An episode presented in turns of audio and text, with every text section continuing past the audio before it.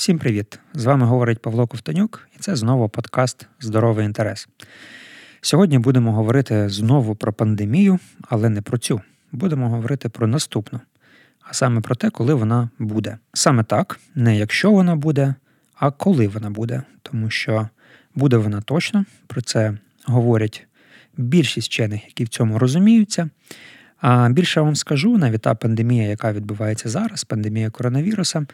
Теж е, її вчені доволі довго передбачали і не просто попереджали, а просто криком кричали, що вона буде. І ось вона настала. До речі, існував такий список небезпечних захворювань, який розробила Всесвітня організація охорони здоров'я, де була десятка тих хвороб, які е, найбільше нам загрожують найближчим часом. Серед них було дев'ять хвороб, які вже відомі людству. А десята позиція була з порожнім слотом. Там було написано хвороба X. І ось COVID-19 став хворобою X, яку ми зараз так весело переживаємо. Так от прогноз на майбутнє точно такий самий. Наступна епідемія теж буде. Питання просто в тому, яка і коли саме. Якщо подивитися в історію, то ми побачимо, що загалом епідемії залишили на нас доволі сильний відбиток. Але ми знову таки незрозуміло чому дуже погано на них вчимося. Наприклад, в середньовіччі на мистецтво, літературу дуже вплинула тема смерті взагалі і смерті від пандемії, зокрема. Наприклад, був такий відомий сюжет Танець смерті. Його використовували в різних видах мистецтва. Вам він, напевно, відомий за картинами. А є така відома картина Пітера Брейгеля старшого, називається Тріумф смерті. Можете погуглити, як вона виглядає, але ви точно її бачили, де є в дуже-дуже великій кількості деталей описано, яка взагалі може бути смерть для дуже різних людей. Є ще картина Міхеля Вольгемута. Танець смерті 1493 року, теж доволі відома, де скелетики танцюють з людьми.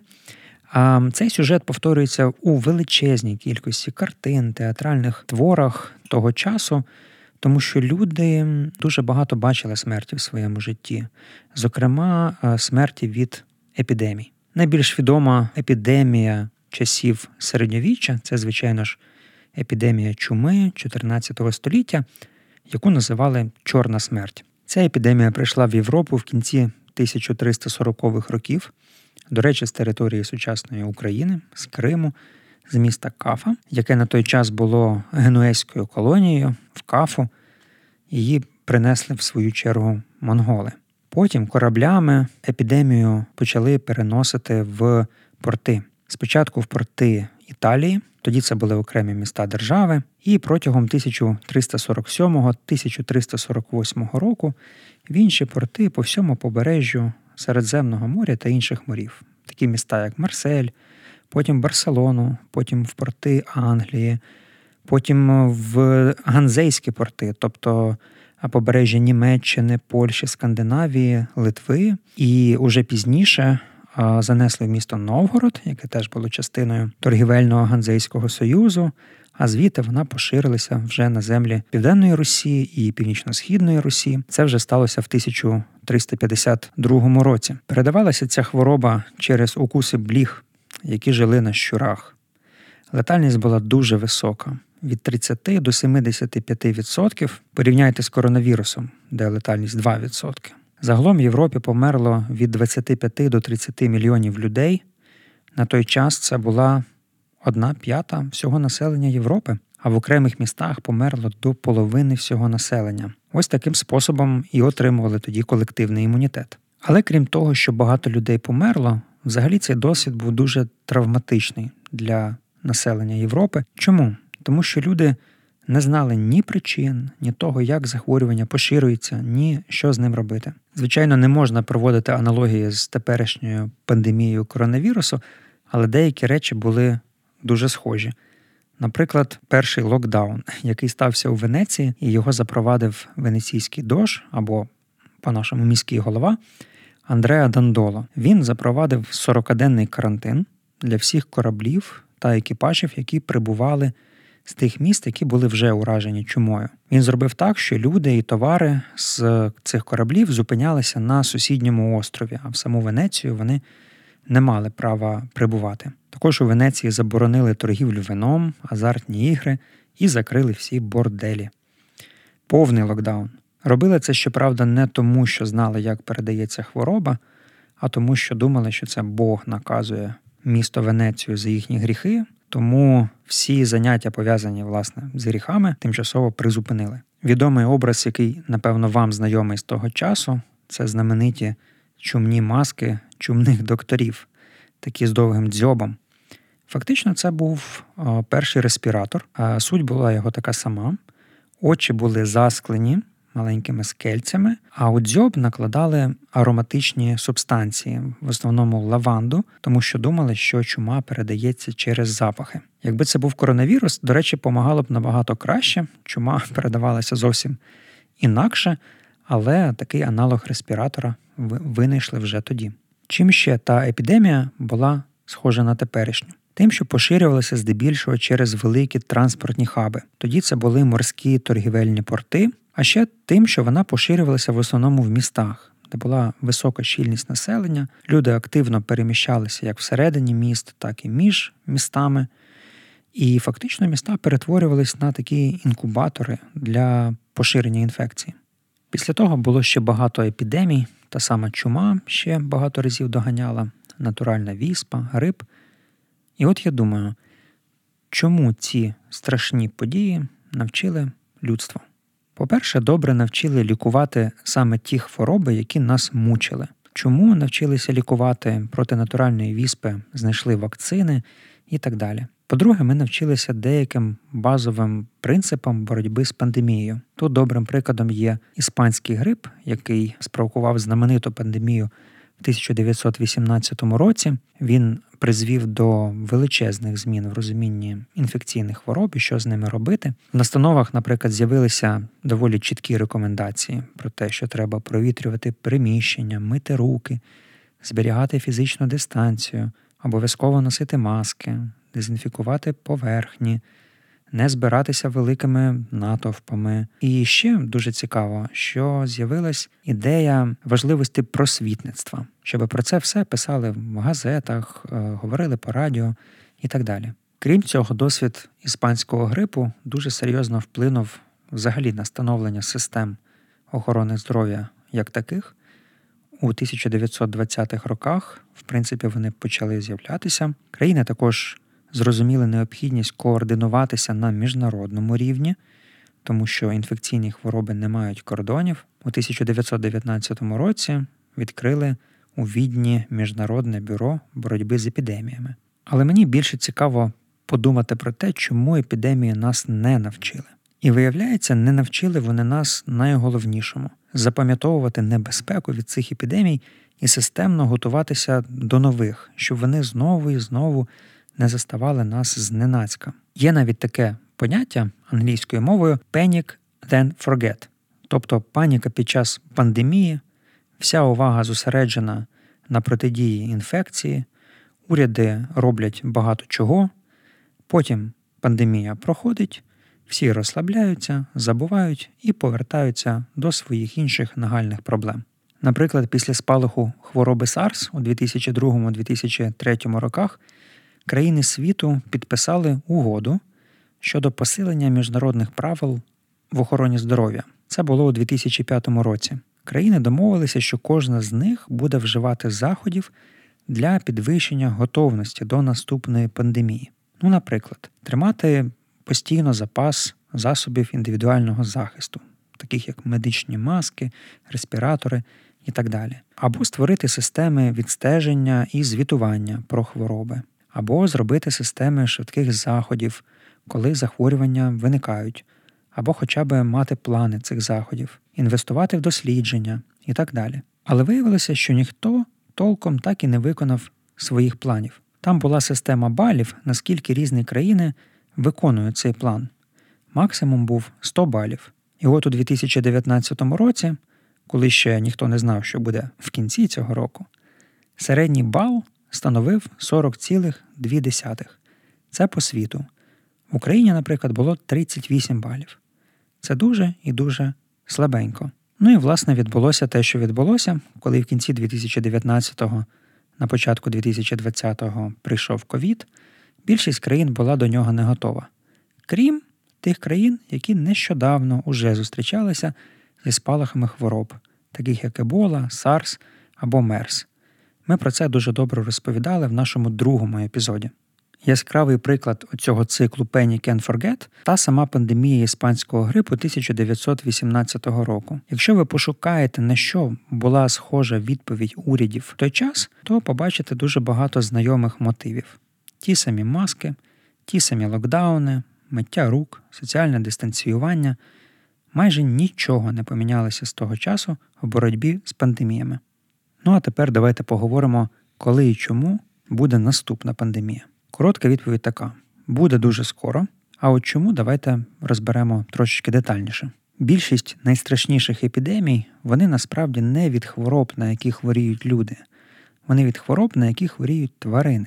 Є для цього розумне слово зоонози. Ці хвороби передаються або напряму через контакт прямий людини і тварини, або через так звані вектори, тобто ще якусь додаткову ланку, тварину яка сама на хворобу не хворіє, але її переносить. Наприклад, для тієї самої чуми це були блохи, кажани для коронавірусу і так далі. Щоб уявити, як це працює, давайте подумаємо, що є світ людей, а є світ тварин. Так от у світі людей є якісь хвороби, і більшість з них ми вже знаємо.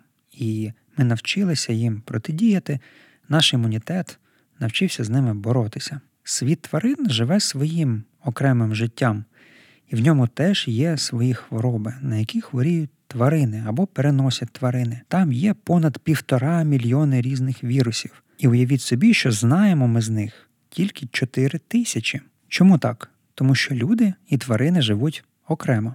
Щоб краще це зрозуміти, можна подумати про інший приклад. До того, як європейці відкрили Америку, ці два світи корінних народів Америки і європейців, вони теж жили окремо. Європейці хворіли на якісь свої хвороби, виробляли проти них імунітет. Корінні народи американського континенту теж на щось хворіли і теж виробляли якийсь імунітет. А потім в якийсь момент ці два світи взяли і зустрілися. І чим це закінчилося? Тим, що віруси і бактерії, які привезли європейці на американський континент, знищили набагато більше інків, майя і ацтеків, ніж їхня зброя. Те саме відбувається, коли зустрічаються світи тварин та людей. Може вам буде дивно це чути, але в сьогоднішньому світі це стається все частіше і частіше. Причин є декілька. Перша це просто людський фактор. Ми вирубуємо все більше лісів, ми будуємо нові і нові міста. Ми постійно захоплюємо і захоплюємо нові території у тварин. Свою чергу, і тварини підходять все ближче і ближче до нас і живуть з нами у наших містах. Друга причина це зміни клімату. Зміни клімату завжди тягнуть за собою міграції. І ми тут говоримо і про міграції тварин, і про міграції людей. І таке в історії вже було. Мабуть, ви чули про велике переселення народів. Так от воно було спричинено, перш за все, серйозними змінами клімату. Ще один приклад така хвороба, як малярія, яку переносять комарі. В основному хвороба сьогодні розповсюджена у Африці. Через підвищення температури все нові і нові території, де раніше цим комарам було холодно, тепер стають для них доступними і вони туди переселяються. Навіть невеличке підвищення температури на кілька градусів призводить до того, що популяції цих комарів збільшуються в 10 разів і більше, а разом за ними рухаються і хвороби, які вони переносять. Ще один приклад: є така країна Кенія. Через підвищення температури сьогодні в Кенії все більш частими стали посухи, і основними тваринами, які можуть там жити, стали верблюди. Близько 10% всіх верблюдів у світі живуть тільки в одній країні в Кенії. Верблюди переносять вірус, який є збудником хвороби, яка називається МЕРС. Вона дуже схожа на коронавірус зі своїми симптомами, але передається не так легко, хоча більш летальна. Так от зі збільшенням кількості верблюдів збільшується ймовірність переходу збудника хвороби МЕРС від них до людей. Ще одна причина це збільшення споживання м'яса у світі і, відповідно, фермерства. Ферми, де вирощують тварин, це взагалі інкубатори для розмноження різних інфекцій. Одне дослідження показало, що на половині ферм зі свиньми у Європі свині хворіли на грип, який був здатний також вражати людину. Це віруси грипу типу А. Вибірка в дослідження була 2,5 тисячі ферм. Відповідно, імовірність, що якийсь із видів цього грипу перейде на популяцію людей, є дуже високою. До речі, саме через транспортування тварин на таких фермах почалася пандемія свинячого грипу у 2009 році. Інші ризики створює полювання або споживання диких тварин у їжу. Наприклад, так розпочався спалах хвороби SARS на початку 2000-х років. Це сталося через споживання м'яса такої тварини, як пальмова цивета. Це рідкісна дика тварина, але в Китаї вона вважається делікатесом. Крім того, значно зросла мобільність людей. Якщо раніше умовний фермер, який підхопив вірус від свого верблюда, міг перехворіти в своєму селі, то зараз інфікована людина може сісти на літак десь у Малайзії і прилетіти на вихідні у Лондон чи Мілан, контактуючи там з купою людей. А тепер давайте уявимо, на що може бути схожа наступна пандемія. Я спробую пояснити на прикладі вже відомих хвороб із того самого списку ВООЗ. Одна з них це хвороба, яку спричиняє вірус Ніпа. Це вірус доволі страшний.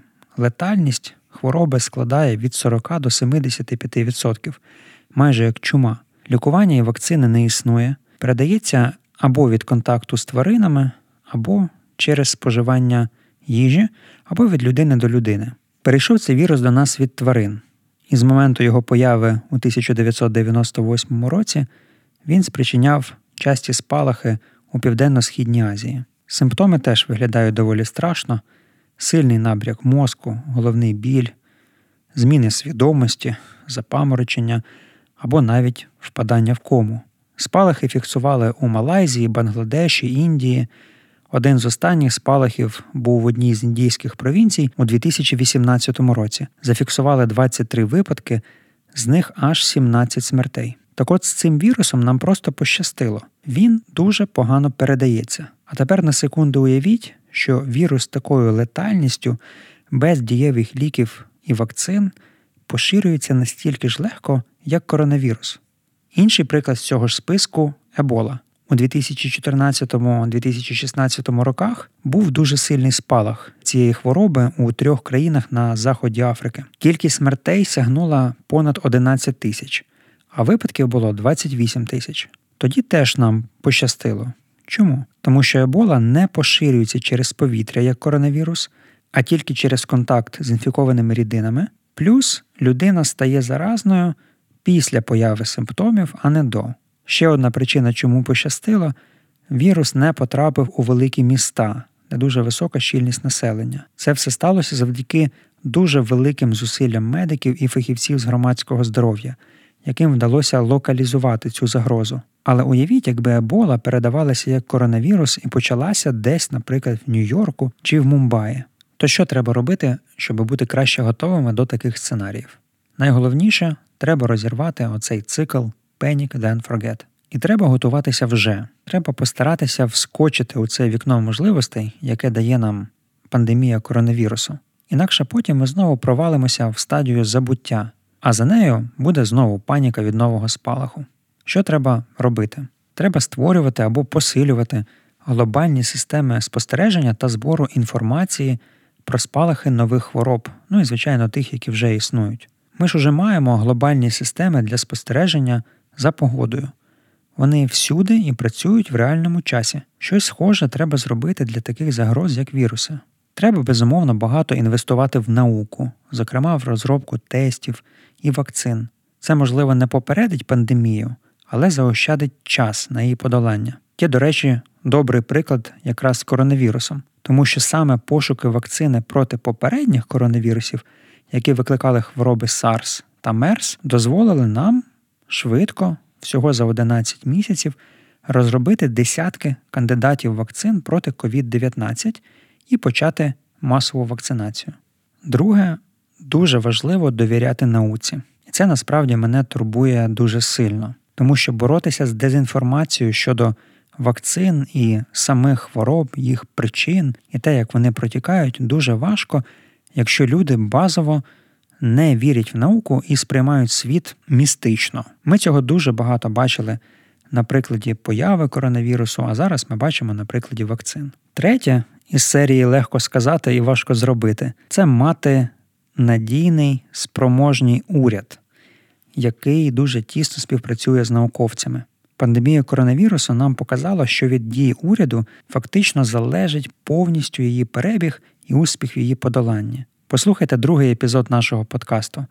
Там я багато розповідаю про те, як швидкі злагоджені рішення уряду допомагають покінчити з пандемією просто на її початку. Ну і останнє, ми змушені бути мобілізованими. Нам потрібно пам'ятати про можливу небезпеку і не забувати, яку кризу може викликати новий вірус, якщо ми не будемо до нього готові. До речі, ВООЗ оновила свою десятку пріоритетних хвороб, які несуть нам найбільшу небезпеку. Так от коронавірус, який спричиняє хворобу COVID-19, тепер займає там своє місце, а на останньому місці знову порожній слот для майбутньої хвороби X. На сьогодні це все. Дякую, що послухали цей епізод. Буду вдячний вам за відгук. Якщо ви слухаєте цей подкаст на платформі Apple Podcasts, то залиште його прямо там і не забудьте поставити оцінку. А якщо слухаєте на інших платформах, то зайдіть на Facebook і залиште свій відгук на моїй Facebook-сторінці або на сторінці Українського центру охорони здоров'я. Посилання ви знайдете в описі до цього епізоду. А цей епізод спродюсовано в рамках Радіо Поділ X.